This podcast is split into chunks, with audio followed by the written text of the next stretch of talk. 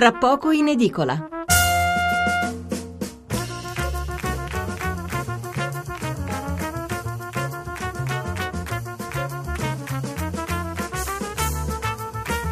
Buonasera da Stefano Mensurati e benvenuti all'ascolto di Tra poco in edicola, la rassegna stampa notturna di Radio 1. Come sempre per incominciare i nostri recapiti, il numero verde per intervenire in diretta 800 05 05 78 e il numero per inviare gli sms o i whatsapp 335 699 29 49. I giornali di mercoledì 26 novembre mettono in evidenza soprattutto due notizie. La prima di carattere politico-economico riguarda l'approvazione alla Camera del Jobs Act che adesso dovrà tornare in Senato e noi con il sottosegretario all'economia Baretta parleremo dei suoi contenuti, di che cosa è cambiato rispetto alla stesura iniziale, ma anche dei riflessi politici, perché come saprete l'ala sinistra del PD al momento del voto è uscita dall'Aula assieme a tutte le opposizioni. E parleremo anche del ripensamento sul canone RAI nella bolletta elettrica, ipotesi che pare al momento accantonata. La seconda notizia a campeggiare sulle prime pagine è l'apertura di Berlusconi a Salvini, un atto che rimescola le carte non soltanto nel centrodestra ma che apre anche nuovi scenari nel quadro politico. Come sentirete le due notizie spesso vengono riassunte in un unico titolo da diversi giornali. Successivamente una riflessione sull'importante discorso del Papa a Strasburgo dedicato alla centralità della persona e ai temi del lavoro e dell'accoglienza.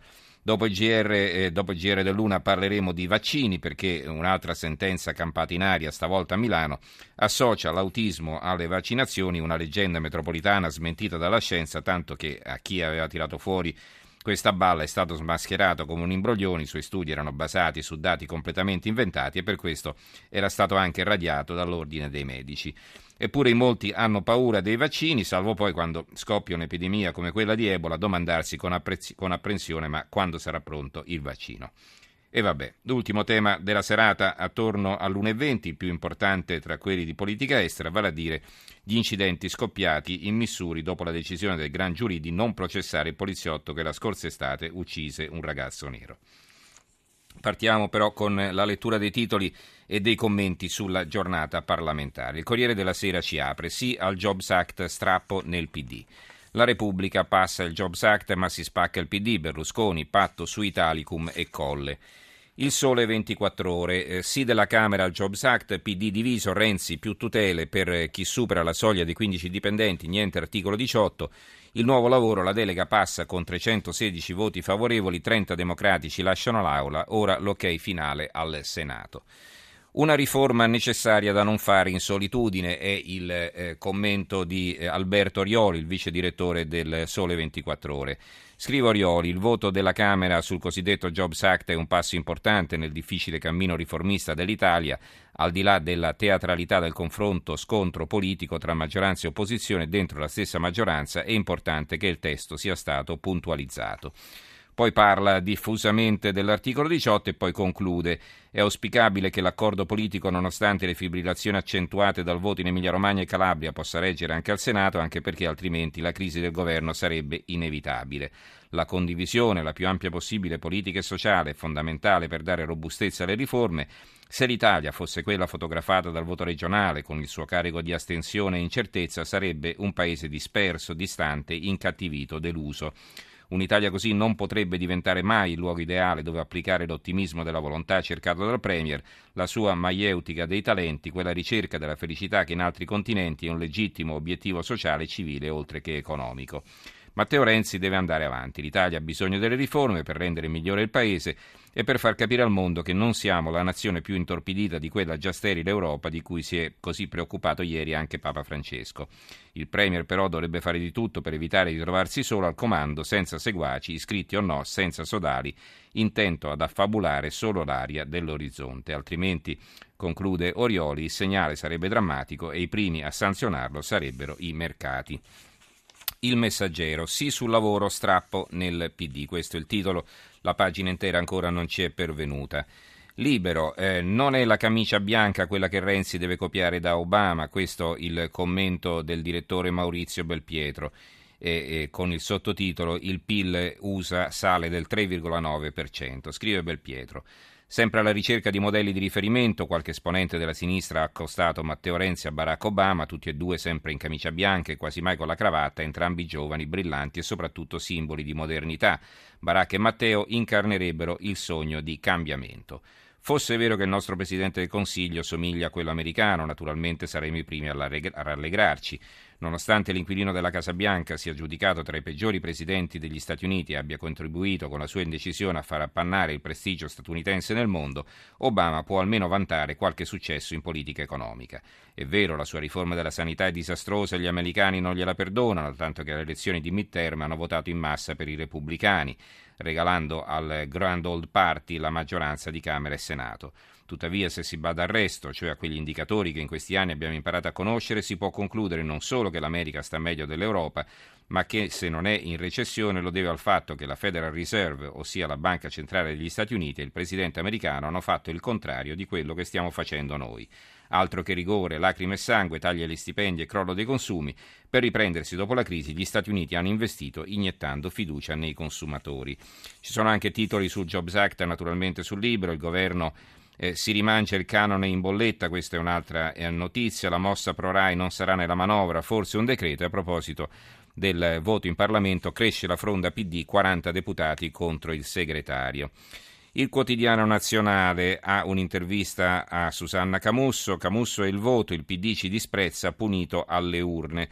E poi eh, un richiamo in prima pagina, sia Jobs Act, i ribelli PD lasciano l'aula. Come sentirete poi eh, più tardi ve ne darò conto, l'apertura del quotidiano nazionale è dedicata invece a quanto eh, sta accadendo nel centrodestra con l'apertura di Berlusconi a Salvini eh, il Fatto Quotidiano, i 750.000 secondari, secondari tra virgolette, azzoppano Renzi, eh, 750.000 sono i voti che sono mancati al PD in Emilia-Romagna rispetto alle ultime elezioni europee. Indebolito dall'estensionismo, il Premier si salva la Camera per un voto sul Jobs Act, 40 dissidenti PD se ne vanno e due votano no, e fa retromarcia sul canone TV nelle bollette. Berlusconi conferma il Nazareno ma non controlla più Forza Italia. C'è un richiamo in prima pagina, un'intervista a, a uno dei suoi principali oppositori in, interni, Pippo Civati. Civati avverte o rottama il patto col CAV o faccio il nuovo centro-sinistra, quindi tira aria di scissione. Il manifesto. Non è la Camera del Lavoro, si vede eh, un'immagine del Parlamento. La Camera approva il Jobs Act a stretta maggioranza, 316 sì, al momento del voto le opposizioni escono, dissidenti PD a quota 33. Il testo torna in Senato, Landini, la delega sul lavoro aumenta i precari, mobilitazione a raffica verso il 12 dicembre. L'articolo eh, di commento è firmato da Alfonso Gianni, già vice ministro dell'economia eh, negli anni precedenti. Ora tocca ai lavoratori, questo è il titolo. Il Jobs Act è passato anche alla Camera, tornerà per l'approvazione definitiva al Senato, ma non si attendono sorprese. Renzi può portare a Bruxelles lo scalpo dell'articolo 18, anzi di tutto l'impianto dello Statuto dei diritti dei lavoratori, perché senza tutela reale ogni altro diritto è di per sé indebolito se non annullato. Hanno votato in 316 a favore del disegno di legge del governo, la maggioranza assoluta per un voto di una Camera di nominati già politicamente delegittimata dalla bocciatura del Porcellum da parte della Corte Costituzionale. Malgrado ciò, quella maggioranza si è assunta la responsabilità di cancellare con un pulsante decenni di storia del conflitto sociale che avevano creato il caso italiano durante i 30 anni gloriosi del capitalismo occidentale. Eppure questa volta per Renzi non è stato un trionfo, e forse è esagerato dire che si è trattato di una vittoria di Pirro, ma per la prima volta Renzi ha dovuto incassare il dissenso aperto della minoranza del suo partito. Civati ha votato no, mentre Fassino e Cooper lo hanno trascinato fuori dall'aula una trentina di deputati assieme a quelli di SEL, dei pentastellati e delle opposizioni di destra. A sua volta Bersani ha votato un sì per pura disciplina e palese nulla convinzione e così sarà stato probabilmente per diversi altri. La presunta mediazione sul testo non ha tenuto né nel merito né politicamente, il dissenso non è rientrato, è esploso. Contrario al Jobs Act anche la Lega che titola sul quotidiano La Padania senza tutela. Il Premier fa passare il Jobs Act che ammazza il lavoro e sgretola il PD, la Lega non vota, noi non saremo complici di questa macelleria sociale, il taglio degli ammortizzatori sociali l'eliminazione delle detrazioni per i familiari a carico e nulla più assoluto per affrontare la crisi occupazionale, Renzi se lo voti da solo. Queste sono parole di Salvini. L'avvenire ha un titolo di taglio centrale, l'apertura è dedicata al Papa. Eh, scrive l'avvenire Jobs Act sì alla Camera, Renzi Cav il patto tiene. Il secolo XIX sì al Jobs Act, il PD si spacca, questo è il titolo di apertura. c'è una vignetta eh, di Rolli, passa il Jobs Act, dice un passante e gli risponde l'altro, nel PD già più di 30 esuberi. Il piccolo Jobs Act, primo sì, Gazzetta del Mezzogiorno, slitta di un anno il canone RAI in bolletta, lavoro, PD diviso alla Camera. E c'è un eh, commento di Giovanni Valentini, vi leggo l'attacco, dalla pressione fiscale all'oppressione fiscale, questo è il titolo. Sotto l'albero di Natale quest'anno i contribuenti troveranno purtroppo un pacco di tasse che non farà piacere a nessuno e anzi guasterà le feste a molti. Tari, Tasu, Tasi, Imu, secondo acconto Ires e Irap, una stangata fiscale senza precedenti nella storia nazionale e forse internazionale. La rivolta antitasse scattata in provincia di Bari, di cui la Gazzetta parlava domenica scorsa in prima pagina, è dunque più che giustificata e legittima.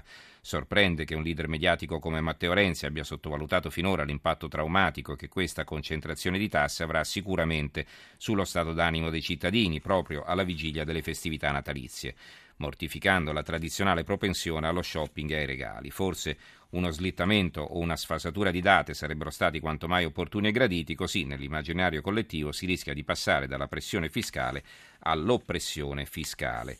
Il tempo eh, si eh, concentra nel suo commento, nel suo editoriale firmato da Paolo Zappitelli sul, eh, sui problemi di Renzi all'interno del partito e Matteo Renzi ora ha il suo PD. Eh, scrive Zappitelli, dove accadere è accaduto per la prima volta nella sua storia, non lunghissima certo, il Partito Democratico si è spaccato in due, non a parole ma nei fatti. Il voto sul Jobs Act è stato lo spartiacque tra quelli che il PD era fino all'arrivo di Renzi e quello che sarà da ora in poi. È una formazione politica completamente modellata sul segretario dove chi non sta con il capo può anche salutare e andarsene. Nessuno li piangerà, nessuno proverà a fermarli e il progetto, neppure tanto nascosto che Renzi aveva già sbandierato durante la sua campagna elettorale, per vincere non ci servono i voti della sinistra o almeno non solo quelli, ma dobbiamo andare a pescare nell'elettorato di centrodestra tra i moderati. E il Premier, come dimostrano le ultime elezioni regionali, è riuscito benissimo nel suo intento nella Rossa Emilia ha perso i consensi di chi sta con Landini, ma in Calabria ha rubato a Berlusconi e centrosinistra è volata a un risultato mai raggiunto prima. Così ha vinto Renzi e così pensa di vincere in futuro. Ancora eh, un paio di titoli e poi arriviamo al nostro ospite, quindi ai commenti e ai vostri interventi per telefono per sms. La Sicilia, rinvio per il canone RAI in bolletta, questa addirittura l'apertura del quotidiano eh, Jobs Act sì dalla Camera ma il PD si spacca, una trentina di dem lasciano Laura. Il Gazzettino di Venezia, lavoro sia la riforma, PD spaccato, canonerà in bolletta il provvedimento slitta, il governo difficile, mancano i tempi tecnici.